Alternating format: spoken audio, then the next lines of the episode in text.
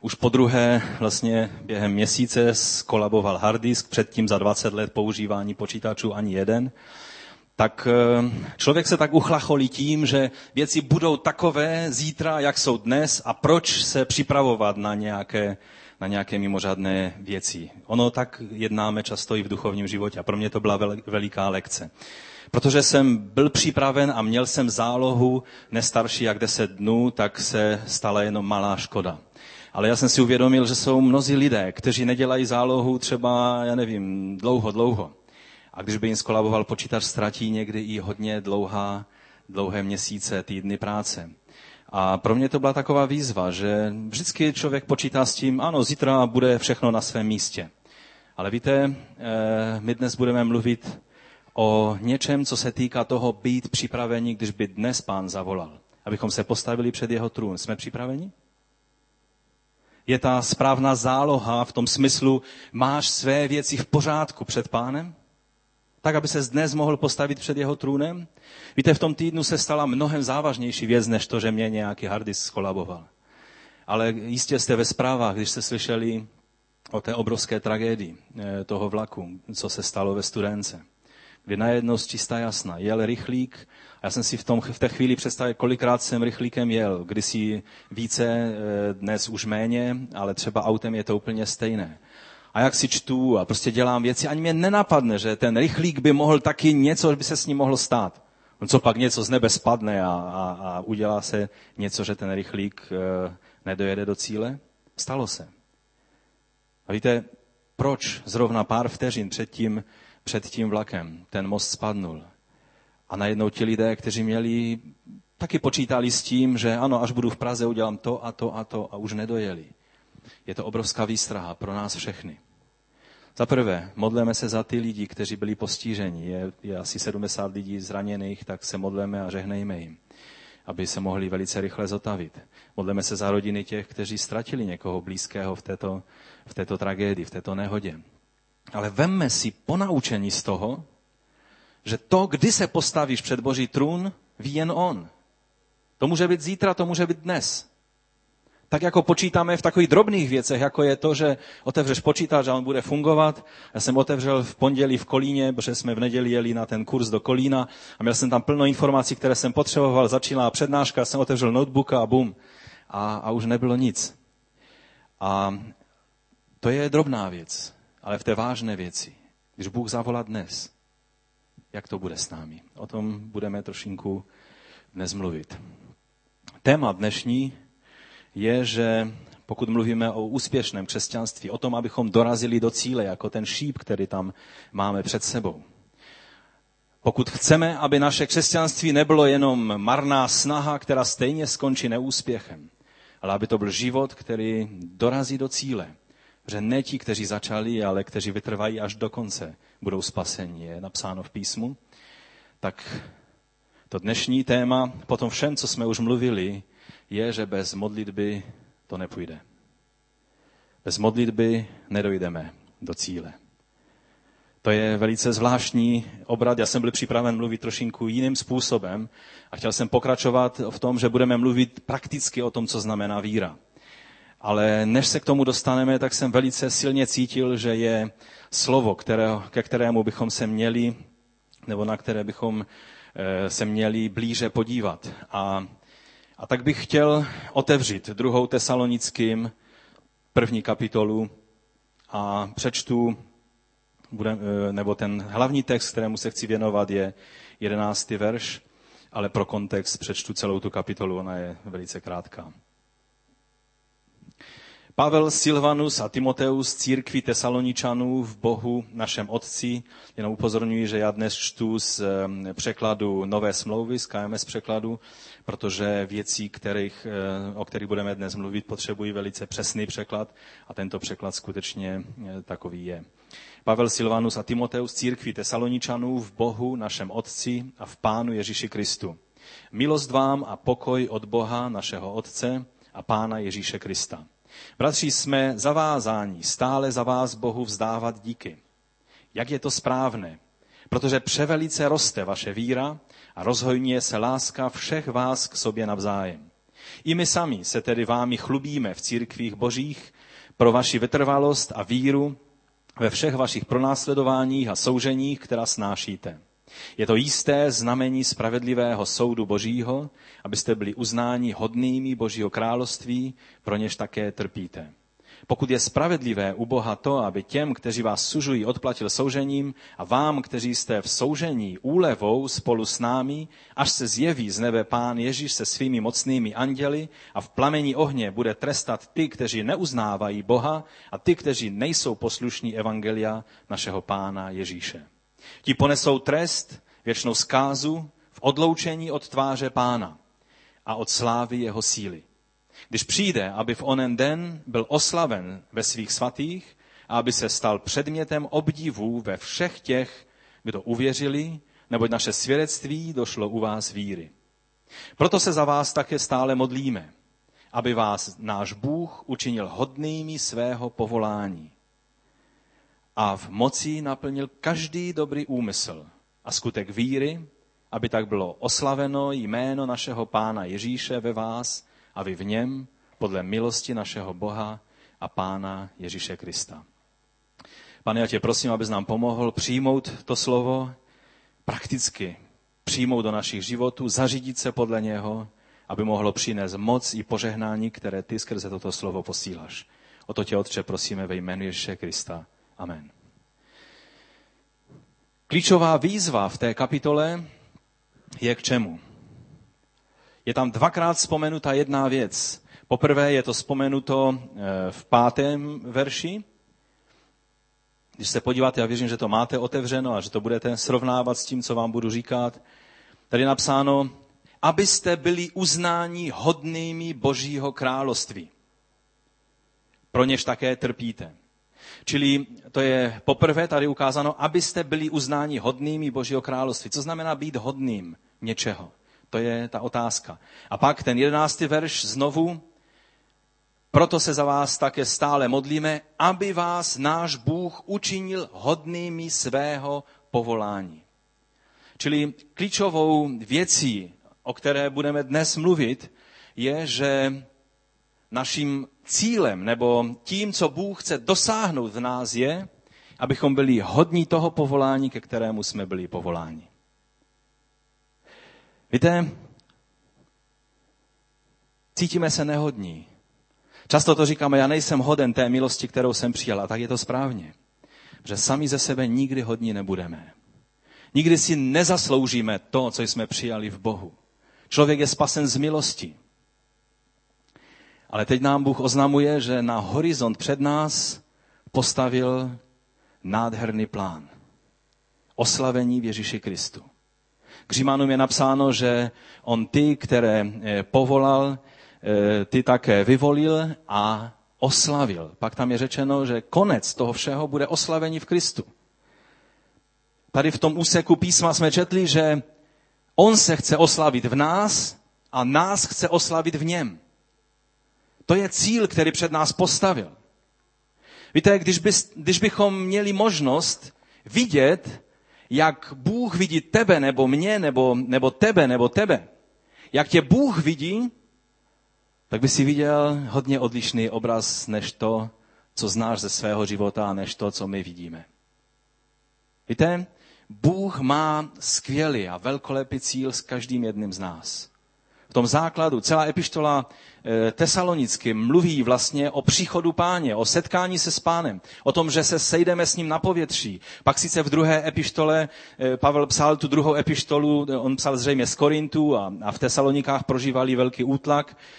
O tom čteme v 17. kapitole skutků taky něco, něco málo. Ti křesťané byli pod velkým tlakem ze strany svých sousedů a, a, a dalších lidí v tom městě. A tak oni upínali svůj zrak k pánu. A ta první epištola mluví o té naději, kterou máme eh, na příchod našeho pána, že se k němu zhromáždíme všichni. A pak druhá epištola, když viděl Pavel, že oni už pak nic nedělali, jenom čekali, kdy bude eh, příchod páně, tak eh, je jakoby uklidňuje, aby se nenechali vyprovokovat k tomu, že, že ten den přijde tak jenom náhle, že se musí stát určité věci, ale ukazuje jim, jak je důležité, aby oni byli připraveni, aby se nechali učinit hodnými toho, aby když přijde pán, aby mohli být oslaveni v jeho slávě. Takže eh, ta epištola se zabývá tím, že když přijde pán, jsi spasen, ano. Ale žiješ život hodný toho, že jsi spasen. Žiješ život hodný svého pána. To je ta otázka.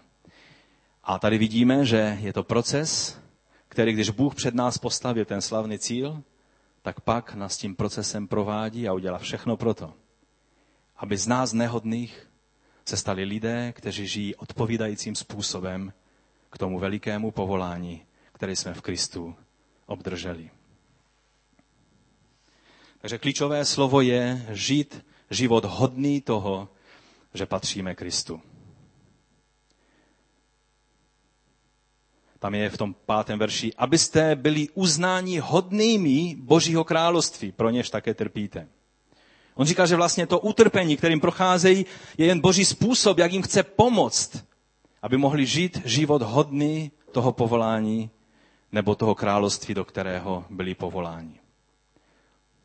Tato podobná výzva se, abychom žili život hodný toho povolání, se objevuje několikrát i na jiných místech a v jiných eh, listech nebo epištolách.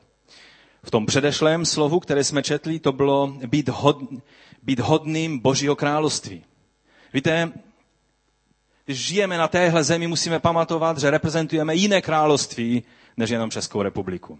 Ano, je dobré, abychom žili jako slušní občané naší, naší země. Abychom vzorně reprezentovali e, své město. To město už mělo v minulosti tak eh, pokřivený obraz eh, ve veřejnosti širší v republice a, a, a taky i mimo republiku, že když se vzpomenulo Český Těšin, tak to byli nějací mafiáni, nebo to byl alkohol, nebo prostitutky, nebo nějaké takové věci.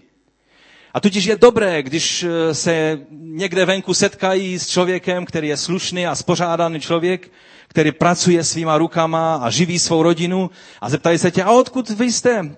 A řekne z Českého Těšina. Aha, pro toho člověka je to signál, že nejsou tam jenom mafiáni a všelijáci podivní lidé, ale že jsou tam i slušní občané jako ty.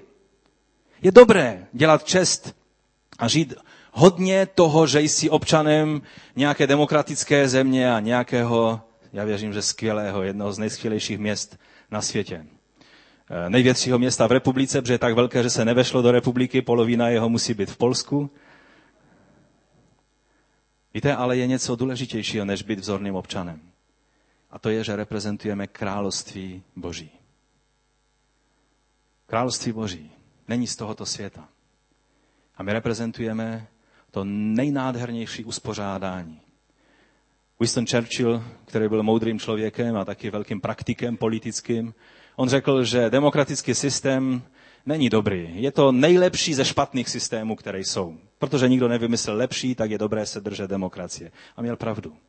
Každý, kdo experimentoval s nějakým jiným, jiným systémem, tak z toho byla jenom hruza a děs. Ale já vám chci říct, že království Boží je království, kde vládne pán, vládne jasně a zřetelně, nepotřebuje parlament, který mu bude stále radit, co má dělat, protože on je všemoudrý, všemocný, ale především on ne, že má lásku k člověku, on je láska. Takhle to o něm Bible říká. A proto mu můžeme plně důvěřovat. Ale je zde jeho království a lidé nemají možnost vidět Boží království jinak, než skrze tebe a mě. Reprezentujeme Boží království a to je zavazující. A proto Pavel nás vyzývá, abychom žili život hodný Božího království. Zní to tak, že bychom měli se nějak vylepšovat a dávat do pořádku své životy?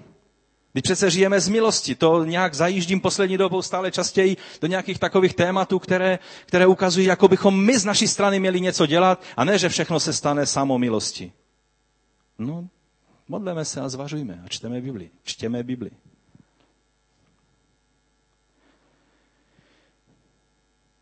Další slovo je řečeno, že máme žít život hodný toho povolání, kterým jsme povoláni. Efeským 4. kapitola od prvního verše. Prosím vás tedy já, vězeň v pánu, abyste žili způsobem hodným toho povolání, který jste obdrželi. Abyste žili způsobem hodným toho povolání, který jste obdrželi. S veškerou pokorou a mírností, s trpělivostí, se navzájem snášeli v lásce a pilně zachovávali jednotu ducha ve svazku pokoje. To jsou obrovské výzvy, to jsou obrovské rady do našeho praktického duchovního života. Abychom žili život hodný toho povolání.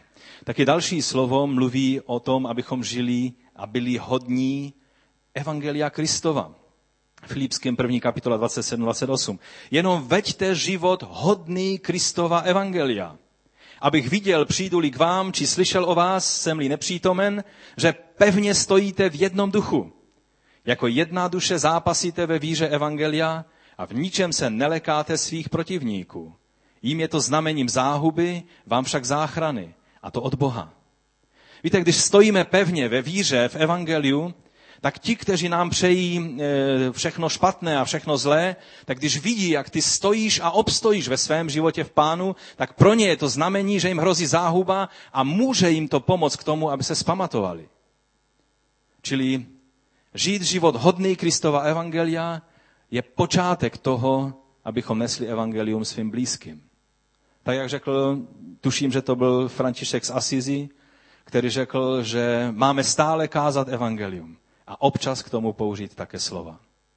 Především máme kázat svými životy, které žijeme způsobem hodným toho skvělého evangelia, které jsme přijali o spasení v Ježíši Kristu, o jeho milosti, kterou on prokazuje člověku.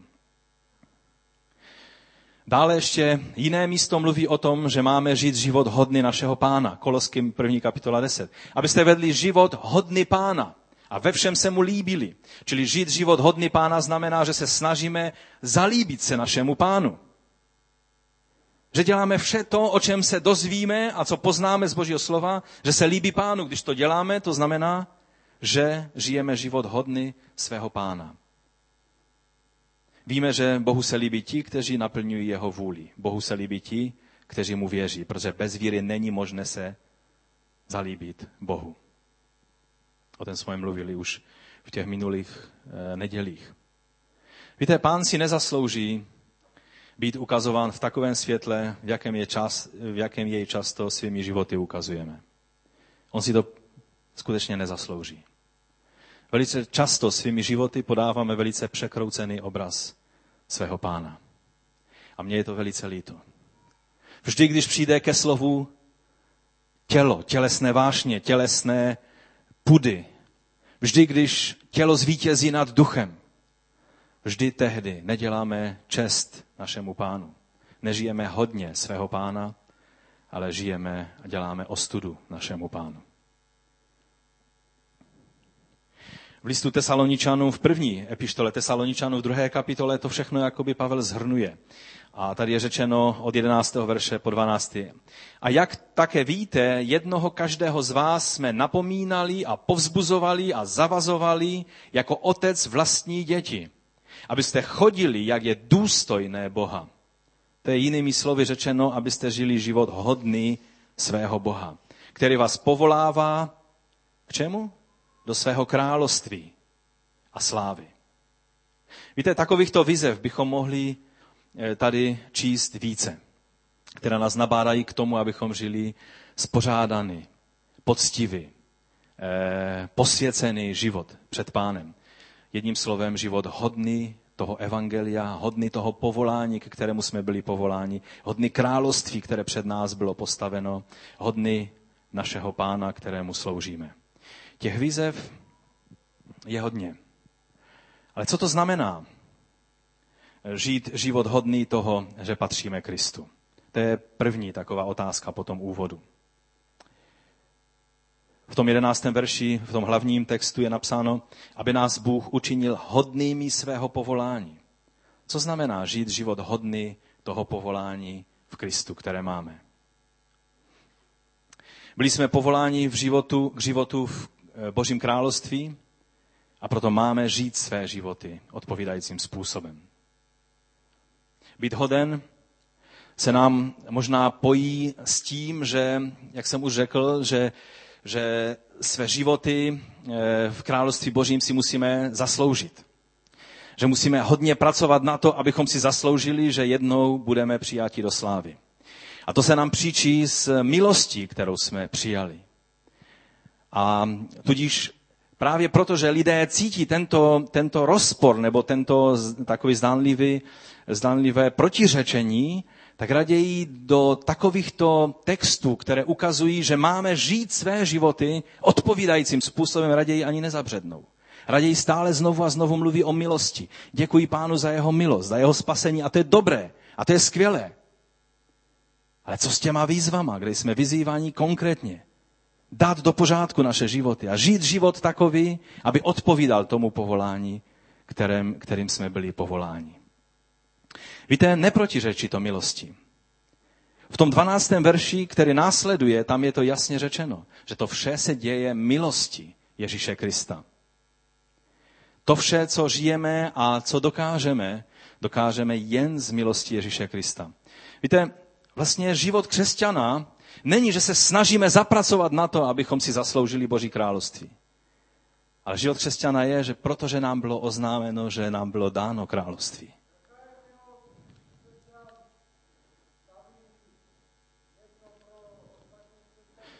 Já bych tě poprosil, příteli, aby s pozhromážděním přišel za mnou, abychom si o tom mohli promluvit. Jo? Takhle nebudeme na sebe pokřikovat. Můžu tě o to prosit? Můžu tě prosit, abys přišel po zhromáždění za mnou? Ano, já bych si rád s tebou o tom promluvil po zhromáždění, pak se můžeme dát spolu kafe a abych rád se s tebou promluvil, jo? Ne, teď ne. Já bych tě prosil, aby si nějak tak přijal e, způsob toho zhromáždění a po zhromáždění si rád s tebou o tom promluvím. Můžu tě prosit, příteli, aby si po zhromáždění přišel za mnou, abychom si o tom mohli promluvit?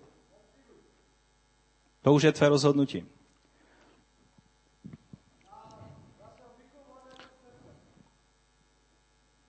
Já bych skutečně nechtěl, abychom takhle na sebe pokřikovali, Mohu tě, mohu tě poprosit, aby si...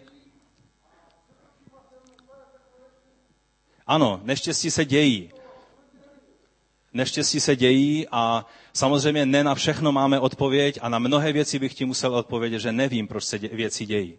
Ale vím jedno, že nic se neděje bez toho, aby Bůh o tom věděl a aby když my zaujmeme správný postoj, před Bohem, aby ty věci, i ta neštěstí, která se dějou, abychom je mohli prožít k tomu, abychom mohli jít do cíle vítězně. Abychom mohli do, eh, dojít do, na, do konce našeho života úspěšně. A to, co je největším varováním pro nás, pro tebe i pro mě, eh, z té studenky je to, že taková věc se stala a byli lidé absolutně Nečekali to. Nikdo z těch lidí to nečekal. Nepřešlo mu přes mysl. A přesto se ta věc stane, že najednou stojí před Božím trůnem. Jednoho dne i my se postavíme před Boží trůn a budeme skládat účty z toho, jak jsme žili své životy. To je varování, které můžeme přijmout. Odpověď, proč se stala ta věc, není možné, abychom ji našli, protože mnohé věci jsou zakryté.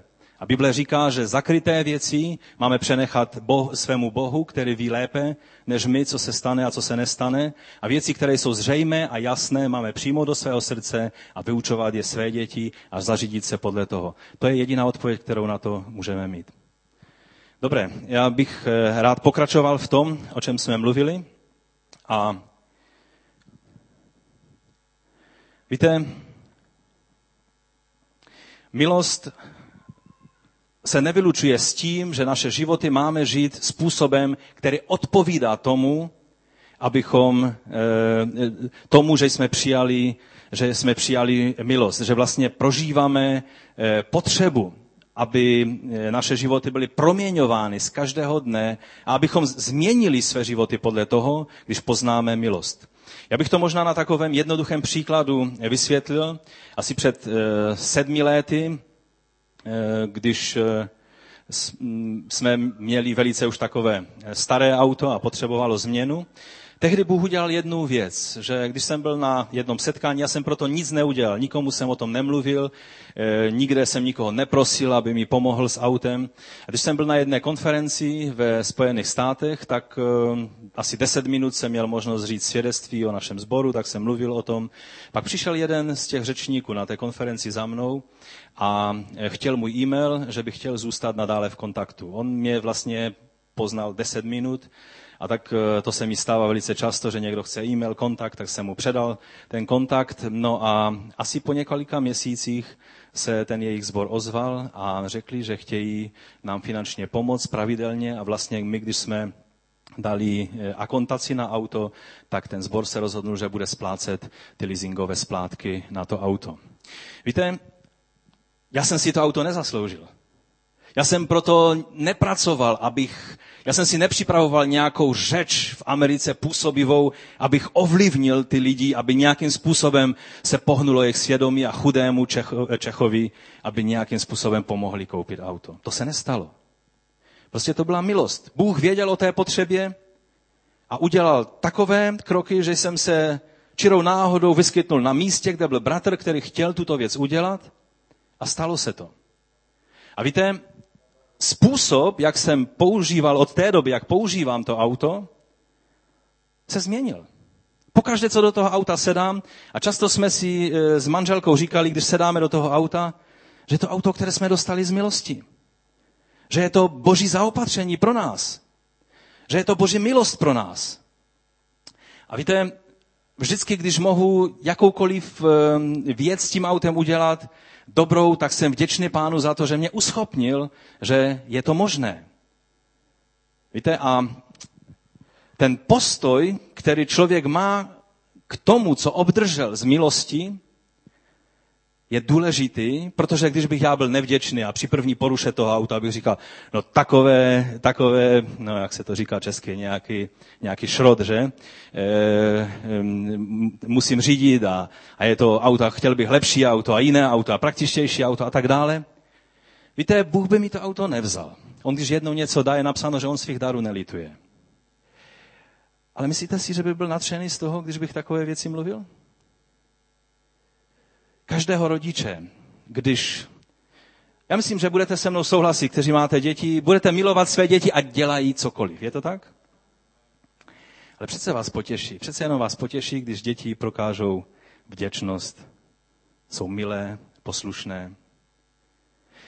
Víte, zdůrazňujeme svým dětem, víš, ty budeš mým synem, mou dcerou, na dobré i na zlé, ať se děje cokoliv. Ale přece jenom jsme rádi, když děti dělají věci, které se nám líbí a které jsme je učili. Amen? A totiž křesťan, který se snaží žít životem hodným toho, té obrovské milosti, kterou přijal, to je člověk, který je vlastně vděčný člověk. Být křesťanem, řečeno jedním slovem, znamená být člověkem, který je vděčný Bohu za milost, kterou člověk dostal. Čili není to protiřečení si, je to, je to vlastně vyjádření toho, protože nám byla darována milost, proto budeme žít své životy způsobem hodným toho, k čemu jsme byli povoláni. Je to vlastně výzva k tomu, abychom byli důslední.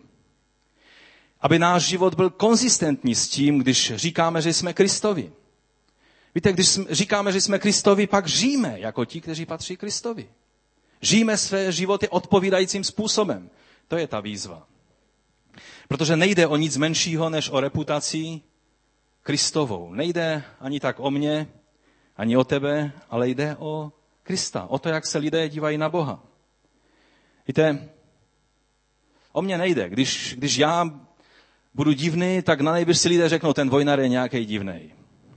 A nic, a dobré. Je dalších 7 miliard lidí na světě, takže, takže najdou si někoho, kdo nebude divnej. Ale když my ukážeme podivný, překroucený obraz Krista lidem, kteří jsou kolem nás, pak jeho reputace je v šanc, je daná v šanc. Samozřejmě lidé vždycky si budou vytvářet své obrazy o Bohu. Vždycky budou mít své ale, své názory, své představy. Ale jde o to, abychom my byli jako světlo, které ukazuje, jaký skutečně Bůh je, a ne, abychom zkreslovali svým podivným jednáním, svým jednáním nekřesťanským, tělesným, abychom zkreslovali obraz, který Bůh chce, aby byl lidem předložen. Takže jde tady o Krista, nejde tolik o nás. Víte, jedním z hlavních důvodů, proč lidé často odmítají Krista, Nejsou, nejsou ani takové katastrofy, která se stala a že lidé, tak jak tady ten náš e, e, návštěvník, e, se dívá na to, jak si to mohu vysvětlit. Všichni si kládeme tyto otázky. Ale to není hlavní důvod toho, proč lidé odmítají Boha. Hlavní důvod, proč lidé odmítají Boha, je to, že ho vidí překrouceně v křesťanství, které patří Kristu. Lidé se nemají možnost dívat na Krista, tak se dívají na tebe a na mě. A tu nejčastější, a to máte na internetu v rozhovorech, nejčastější námitku, kterou lidé mluví je, no a jak mi vysvětlíš inkvizici? Jak mi vysvětlíš křížové výpravy? Jak mi vysvětlíš to, že lidé dělají, dělali takové a takové věci a odvolávali se na toho stejného Boha, na kterého se odvoláváš ty? Pak vidí píchu, nabubřelost, nějaké takové chování v zaměstnání u, křes, u křesťanů a říkají, a to je křesťan. Nebo u svých sousedů a říkají, teď on říká, že je křesťan. A takhle jedná který se hádá o malichernosti, který, který je sobecký, který je hamižný a tak dále. A říkají si, no jestli tohle způsobilo v něm to křesťanství, pak to nechci. Víte, lidé jsou plní hříchu, ale přesto ví přesně, jak má křesťan vypadat. A my, naše vymluva nemá být, ty nemáš do toho, co mluvit. Ty žiješ v hříchu, ty nemáš právo mluvit, jak křesťan má vypadat. Nemůžeme takhle mluvit. Náš život má být konzistentní, v souladu s tím, co vyznáváme a kam směřujeme k tomu povolání, které před nás bylo postaveno. U Matouše v páté kapitole pán Ježíš v 16. verši řekl takovouto věc. Tak, ať záží vaše světlo před lidmi, aby uviděli vaše dobré skutky a vzdali slávu vašemu Otci, který je v nebesích. Otec je v nebesích, my jsme na zemi a lidé, kteří uvidí dobré skutky, už zase jsme u skutku. Nejsou, dobré, nejsou to dobré skutky, kterými si chceme zasloužit spasení, ale jsou to dobré skutky víry, které konáme a skrze ně lidé můžou vzdát slávu našemu Otci, který je v nebesích. Titus a další Pavlovi společníci jsou dobrým příkladem tohoto. V 2. Korinským v 8. kapitole čteme v 23. verši. Pokud jde o Tita, je to můj společník a spolupracovník v díle pro vás. A pokud jde o oba další bratry, jsou to vyslanci církví, a poslouchejte, a sláva Kristova. Já jsem dlouho e, přemýšlel nad tím veršem. Co, co oni dělali? Jací byli ti bratři? To byli nějací dva konkrétní bratři. Nevím, jestli by se dalo dohledat jejich jména.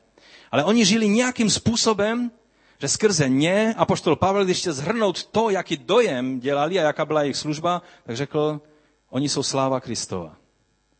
A tak jsem dlouho přemýšlel nad tím, co by Pavel řekl o mně. Čí sláva? Co by řekl, co myslíš o tobě? A ten bratr Honza, eh, Pavel, sestra Jana, to je sláva. Kristova? Já věřím, že ano. A pokud ne, pak dovolme Bohu, aby proměňoval naše životy k tomu, abychom byli, žili životy hodné toho povolání, ke kterému jsme byli povoláni.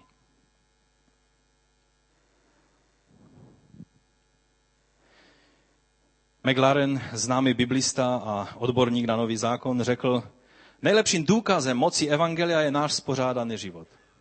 To zní velice jednoduše, ale, ale velmi pravdivě.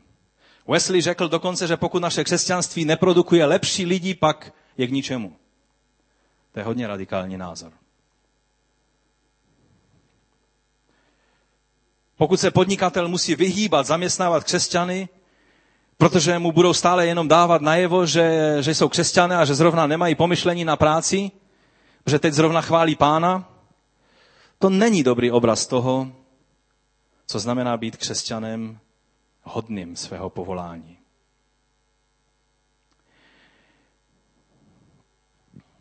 Obě epištoly tesaloničanům jsou protknuty takovým tím očekáváním konce, že přijde pán a že se postavíme před jeho tvář. A když se podíváme do zjevení Janova, které je celé o tom konci, o konečné fázi celého světa, tak je tam jedno slovo, které by nás mělo zastavit. Zjevení 3. kapitola 4. verš. Tam se mluví o, o církvi v Sardech. A tady je řečeno, máš však v Sardách, protože tam bylo e, většina lidí to byli už takový odpadlíci, ale pak je e, řečeno, máš však v Sardách několik osob, které neposkvrnili svá roucha. ti budou chodit se mnou v bílých šatech. Proč? Protože jsou toho hodní. Ano, milost nám byla dána. Žijeme proto své životy tak, abychom mohli jednoho dne stát před pánem v bílém rouchu, které nebylo potřísněno, které bylo vypráno v krvi beránka. To znamená očištěno jeho milosti. Vždy, když padneme a zjistíme to, pak hledejme cestu ven. Nezačněme omlouvat ty věci, co se staly, ale hledejme cestu ven skrze pokání, hledání Boží milosti, abychom mohli jednoho dne být mezi těmi ze Sard, jejichž roucha byla bílá a kteří budou chodit s pánem, protože jsou toho hodní. Víte, milost, která nám je udělena, je účinná jen natolik, nakolik je možné, aby proměňovala náš život k tomu, abychom konali svou spásu na každý den. Spása není jenom to, co očekáváme na konci věku. Spása je to, co se s námi děje na každý den, když žijeme své životy s pánem. Jednou někdo položil takovou provokativní otázku. Co by se stalo, jak by vypadal tvůj život, když by do tvé kůže na 24 hodin vstoupil pán Ježíš a žil by tvůj život, ten běžný. Doma by seděl v tom tvém křesle, četl ty tvé noviny, knihy, které čteš, díval se na to, co se díváš v televizi, eh, pracoval by na zahrádce, eh, navštěvoval by ty lidi, které navštěvuješ. Eh, prostě jedných 24 hodin by prožil ve tvé kůži. Otázka je, nakolik by se Nakolik by lidé si říkali, ten člověk je nějaký vyměněný. Dneska on to je úplně jiný člověk. Víte, a správně by to tak mělo být, že lidé by ani nepoznali změnu. Že Kristus je v nás. Skrze jeho moc a milost a svatost máme žít své životy a klást si otázku, co by na mém místě udělal Ježíš. Jak když jsem nad tím takhle chvíli meditoval, tak jsem přišel na to, že hned první člověk, který by poznal, že to je nějaký jiný, vyměněný, Bohuž, to by byla moje manželka. Že bych se neroštilil v těch momentech, ve kterých ona už mě pěkně 30 let, tento měsíc je to 30 let, co jsme spolu. Ano, to bude za, děkuji, to bude za nějaký týden nebo dva týdny, týden, deset dnů. A, a víte, najednou místo rozčilení by byla úplně jiná reakce. Mnoho věcí by asi bylo jinak. A to je výzva pro nás. To všechno, co by bylo jinak, může být jiné ne tím, že Ježíš se vtělí do tebe, ale že on bude žít svůj svatý život v tobě skrze Ducha Svatého. Myslím, že je to pro nás výzva. Ano, Bůh nás miluje takové, jací jsme, ale má radost z toho, když žijeme tak, abychom byli hodní svého pána a jeho království. Jak jsem to řekl v tom příkladu s rodiči. Víte, ale to jde ještě trošku dál, protože je řečeno eh, v epištole k Židům, že je největší hřích, který člověk může spáchat, je hřích, když zneuctíme krev milosti Kristovi. Když zneuctíme ducha eh, milosti, kterého jsme dostali. Když ho potupíme. Eh, je to napsáno v desáté kapitole od 26. po 29. verš. Tam je řečeno, kdo pošlapal syna Božího krev smlouvy, již byl posvěcen, měl zanečistou a ducha milosti potupil. Uvažte, oč horšího trestu bude hoden takovýto člověk. On tam mluví příklad ze starého zákona. A proto nejde jenom o to, abychom, abychom dělali radost svému pánu, ale jde taky o to, abychom došli vítězně do cíle, abychom byli úspěšní křesťané, kteří dojdou do cíle.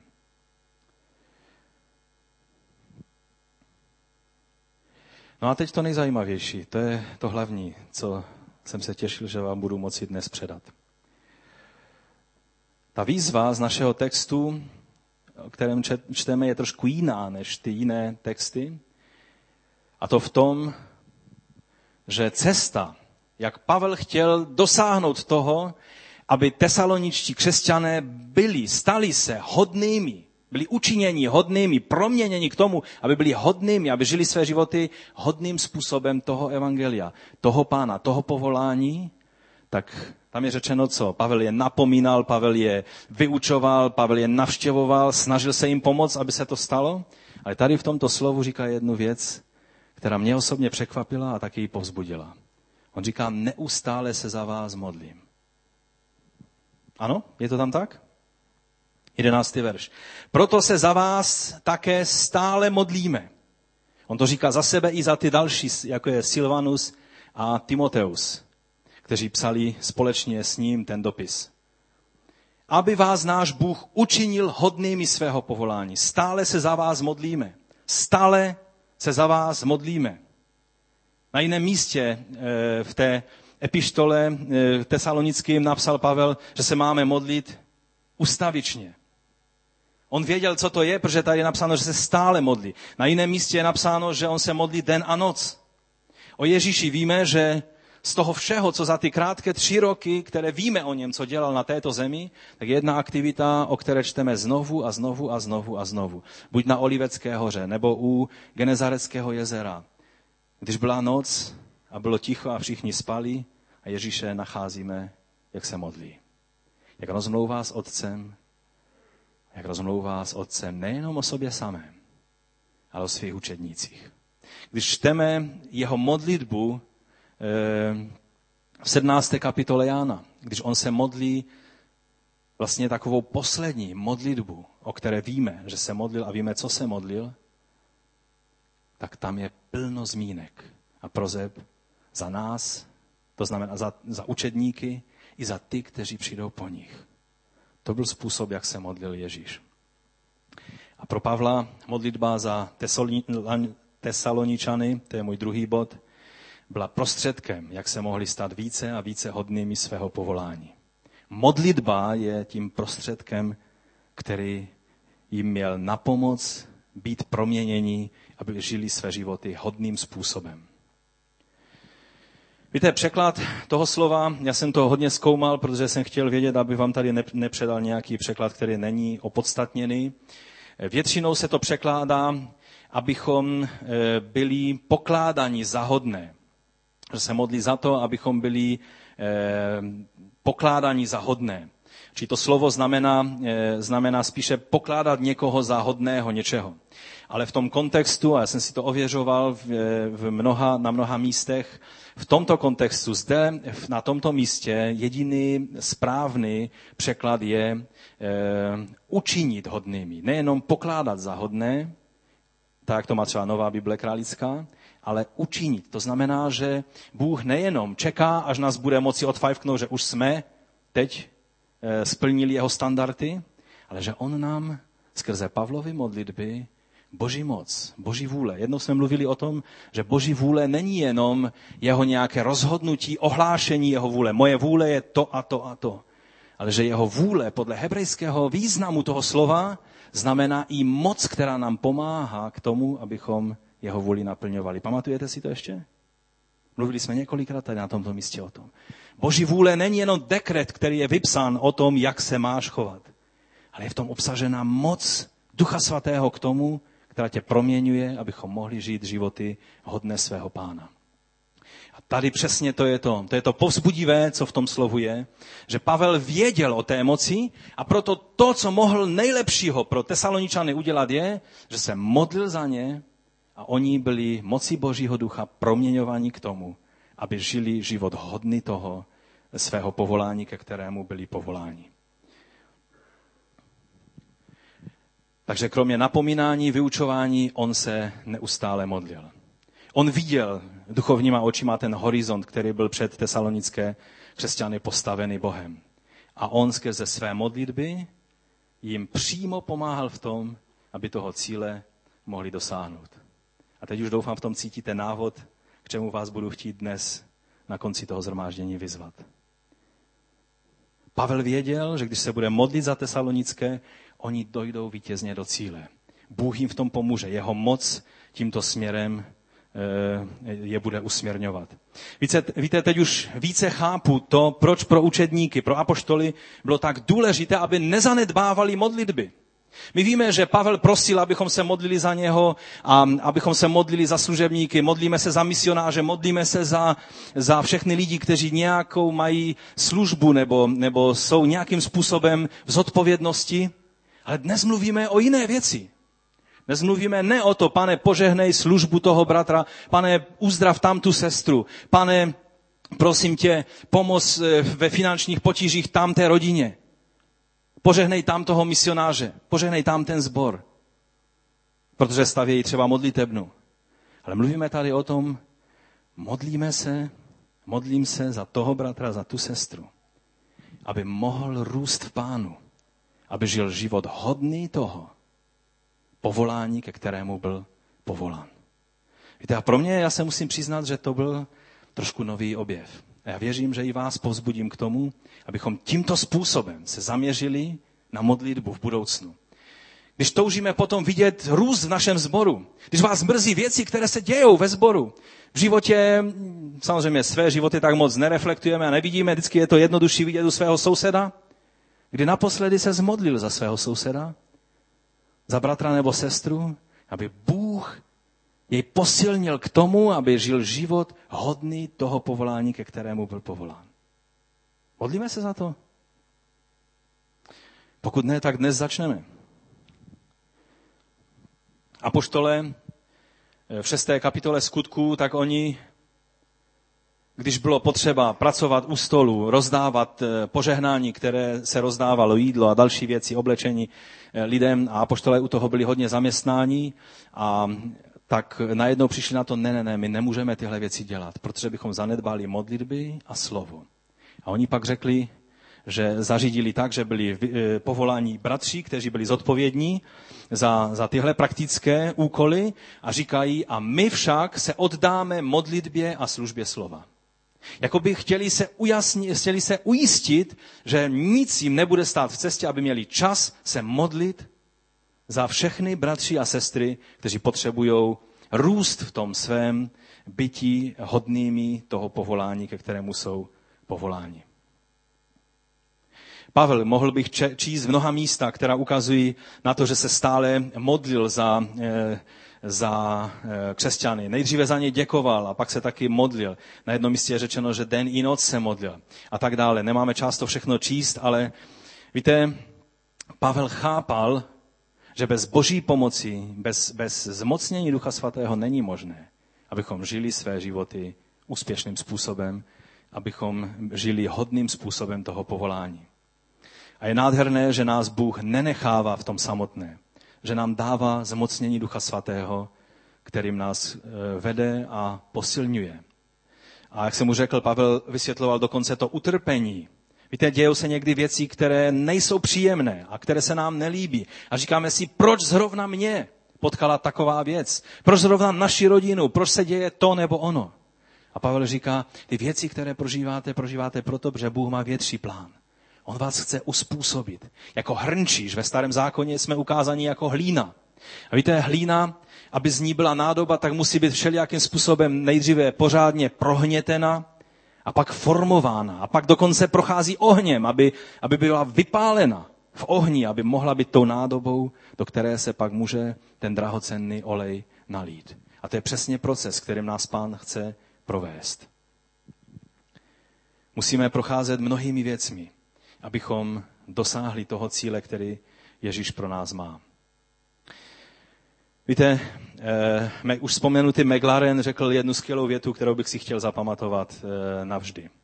Náš Bůh nemá jenom hlas, kterým rozkazuje, ale má ruku, kterou nám pomáhá a pozvedává, abychom mohli naplnit to, co nám přikázal. Bůh nejenom, nedává jenom přikázání, to musíš, to nesmíš. On je ten duch, který přichází nám s pomocí a pomáhá nám a vede nás dál, abychom byli učiněni hodnými toho povolání, ke kterému jsme povoláni. No a teď na závěr, jak se, jak se tedy modlit? Jak se máme konkrétně modlit? Tady vidíme, že se Pavel modlil za ně, aby je Bůh učinil hodnými toho povolání, které měli od pána, a tam je dále řečeno, a v moci naplnil každý dobrý úmysl a skutek víry. Tam to slovo v řečtině, to slovo v moci je úplně na konci, čili dalo by se to přečíst tak, že aby učinil hodnými svého povolání a pomohl naplnit každý dobrý úmysl a skutek víry uskutečněný v moci. Ta moc se dá vztahovat hlavně na, tu, na ten skutek víry, ale nedá se v řeckém textu rozlíšit, jestli se nevztahuje i na to naplnění každého dobrého úmyslu. A já si myslím, že k tomu, aby se naše dobré úmysly mohly uskutečnit, potřebujeme zmocnění od pána. Čili ta moc platí, platí i na to první. Takže to jsou tři věci, za které se Pavel modlil. Za prvé se modlil za to, aby nám Bůh, aby jim, těm křesťanům tesalonickým Bůh pomohl, aby je učinil hodnými toho povolání, ke kterému byli povoláni, aby jim skrze moc Ducha Svatého pomohl naplnit každý dobrý úmysl, každé dobré, eh, dobré rozhodnutí eh, by se dalo taky eh, přeložit. A aby nám pomohl, abychom mohli konat skutky víry v moci Boží. To jsou věci, za které se Pavel modlil za tesalonické. A víte, Pavel byl velice praktický člověk, on by to nedělal, pokud by neměl stoprocentní jistotu, že to má smysl a že to funguje. A to nás přivádí k tomu, abychom dělali stejnou věc a modlili se za stejné věci, abychom mohli být stejně úspěšní, jako nakonec tesaloničtí křesťané byli. A tak vás chci pozbudit k tomu, že tak, jak e, vidíme v tom slovu, abychom, abychom není povstali. A budeme se modlit trošku možná jiným způsobem. Možná jsme to nikdy takhle neudělali. Pojďme, všichni povstaňme. A pokud si nejsi jíst, že znáš třeba toho bratra nebo sestru, který je e, při tobě, tak se nejdříve zeptej, jestli souhlasí s tím, že se budeš za něho modlit. Protože e, to všechno samozřejmě platí jedině tehdy, pokud, e, pokud chceme, pokud, pokud se do toho chceme zapojit. Takže já bych vás chtěl vyzvat, abychom se modlili za ty stejné tři věci. Jedni za druhé. Víš, často se modlíš za sebe a za své potřeby. A prosíš ostatní, aby se modlili za tvé potřeby. Ale teď to uděláme opačně a možná, možná v kroužcích, možná ve skupinkách, možná, možná ve dvojicích, možná v jakémkoliv uspořádání. Zkusme se modlit za to, aby Bůh tomu druhému, bratru nebo sestře, pomohl stát se, žít život hodný toho povolání, ke kterému byl povolán. A taky se, třeba můžete se na to i zeptat, jestli má nějaké, nějaké e, touhy, které, nebo, nebo dobré, jak tady jsou, jak tady je řečeno, e, dobré úmysly. My před pánem máme mnohé dobré úmysly a říkáme si, abych rád, kdybych mohl, udělal to nebo ono. A budeme se modlit, aby Bůh naplnil ty úmysly. Někdy je lepší se neptat a nechat, ať v srdci ten člověk zvažuje, co jsou ty dobré úmysly? Pokud, pokud ti to řekne, pak se modlí konkrétně. Pokud nemodlí se, aby každý dobrý úmysl, který je skutečně před Bohem dobrý, aby se naplnil. A na závěr, aby se uskutečnili ty skutky víry, které Bůh pro něho připravil. Uděláme to na závěr? Pojďme se nyní modlit. Pojďme se nyní zavolat k pánu a a víte, my se tak ostycháme. Možná pokud, pokud nevidíš, za koho by se zmodlil, a jsi tak nějak odděleně od jiných lidí, tak, tak můžeš jít na druhý konec sálu a modlit se za někoho.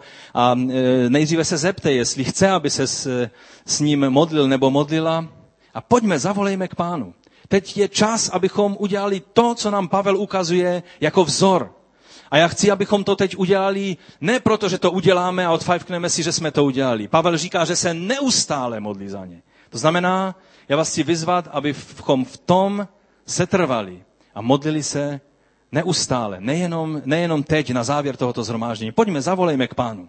Modleme se a když se modlíš ty za, za bratra nebo sestru, tak potom možná e, on se bude modlit za tebe. A tímto způsobem se budeme dnes modlit za někoho druhého, ne za své potřeby, ale za toho druhého, aby mu Bůh pomohl, aby mohl se stát, aby mohl žít život hodný toho povolání. Aby věci, které Bůh naplánoval do jeho života, aby se mohly stát. Pane, my stojíme před tebou a my tak ti děkujeme za to, že ty máš moc pomoct každému bratru a sestře žít život hodný toho povolání, ke kterému ty jsi nás každého jednoho povolal ve své milosti.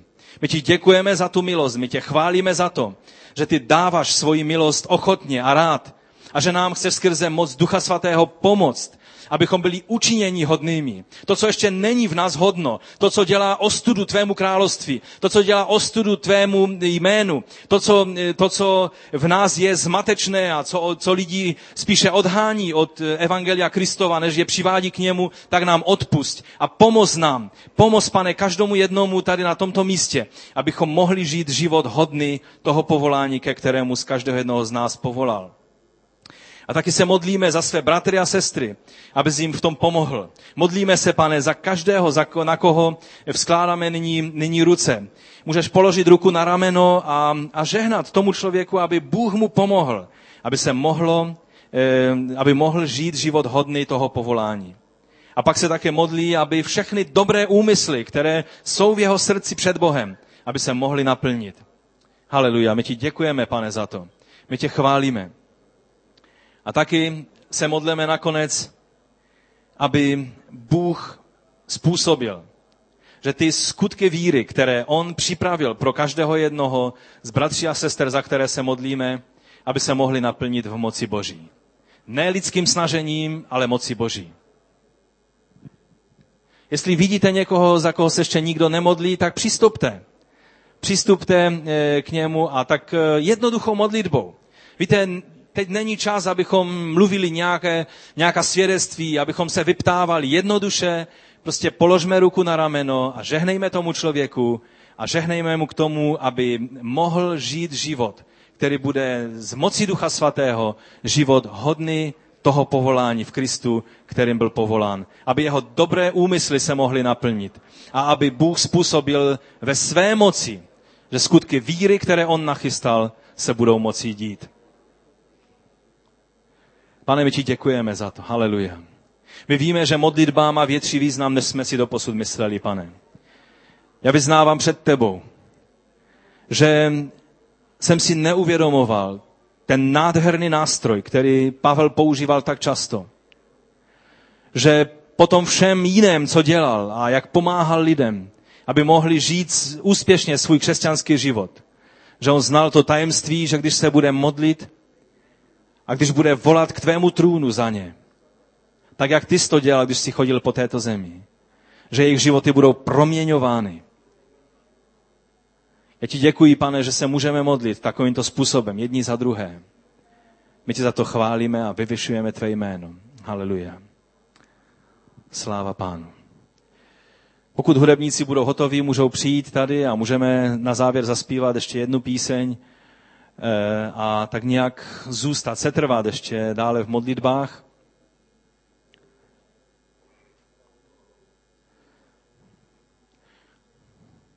Můžete hudebníci přijít tady dopředu?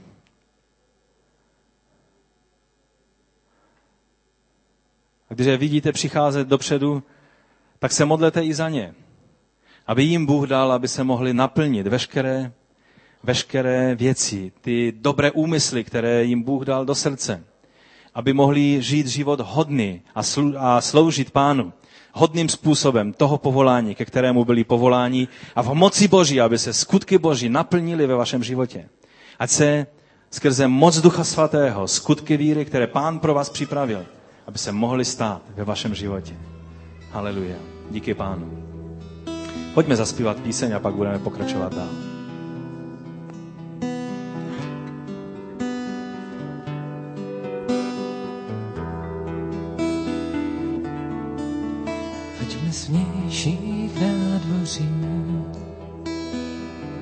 Dál až za oltář, tam na svaté místo, kde zahlédnu tvoji tvář, kolem těch, co v chrámu slouží,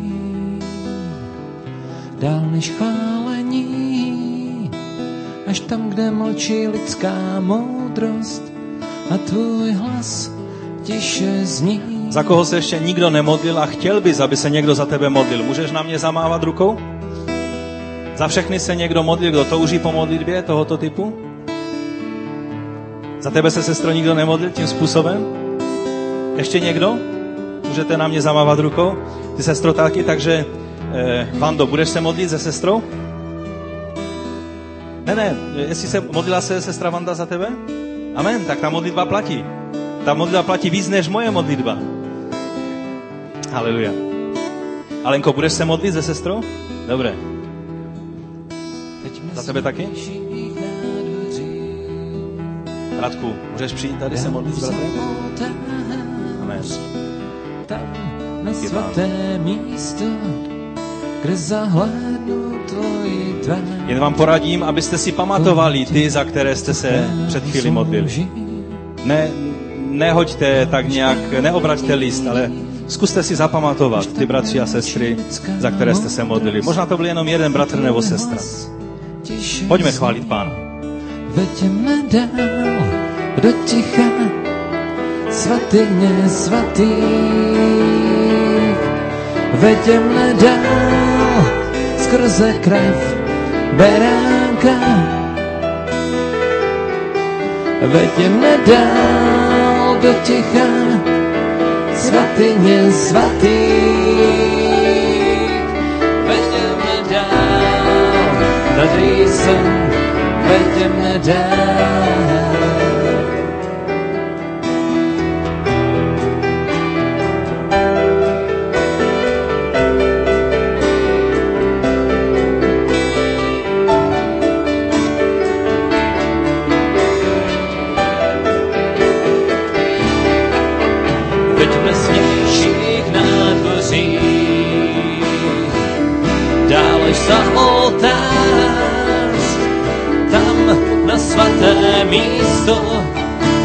Zahlédnu tvoji tvář. Kolem těch, co v chrámu slouží, dál než chválení, až tam, kde mlčí lidská moudrost a tvůj hlas tiše zní. Veďme dál do ticha, svatyně svatý. Veďme dál skrze krev beránka. Veďme dál do ticha, svatyně svatý. Veďme dál, tady jsem, veďme dál. Veďme dál do ticha, svatyně svatý. Veďme dál skrze krev beránka. Veďme dál do ticha, svatyně svatý. Veďme dál, tady jsem, veďme dál. Veďme dál, tady jsem, veďme dál. Amen, amen. Než se ještě začnete rozcházet a než zakončíme to zhromáždění, tak bych vám chtěl jenom říct ještě jednu výzvu. A to je to, proč jsem říkal, abyste si zapamatovali toho bratra nebo sestru, za koho jste se modlili. Protože já vás chci vyzvat, abyste se celý ten týden, který je před námi, modlili za tohoto bratra nebo tu sestru. Abyste se modlili za tři věci. Aby mu Bůh pomohl, aby jej učinil, že jeho život bude hodný toho povolání, ke kterému byl povolán. Hodný svého pána, hodný království, do kterého byl povolán. Za druhé, abyste se za něj nebo za ní modlili, aby Bůh naplnil veškeré dobré úmysly v pánu skrze zmocnění Ducha Svatého. Skrze řízení Ducha Svatého, ať se naplní v jeho životě. Modlete se za konkrétní lidi. Ne, pane, já tě prosím za všechny bratři a sestry. To budu dělat já, protože já jsem se za nikoho konkrétně nemodlil, já se budu modlit za vás všechny. Ale já vás chci prosit, abyste se modlili za konkrétního člověka. Já se taky budu modlit za hudebníky, protože jsem se před chvílí taky za ně modlil. A tu třetí věc, modleme se, aby Bůh skrze moc Ducha Svatého způsobil, že skutky víry v životě toho bratra nebo sestry se stanou reálné a skutečné. Můžeme si to takhle slíbit? A proto, když se budeme rozcházet, tak rozcházejme se s touhle modlitbou. Pavel řekl, že se neustále modlí. Zkusme tento týden se modlit vytrvale, jedni za druhé tímto způsobem. Pán vám žehnej. To je konec našeho zhromáždění. thank you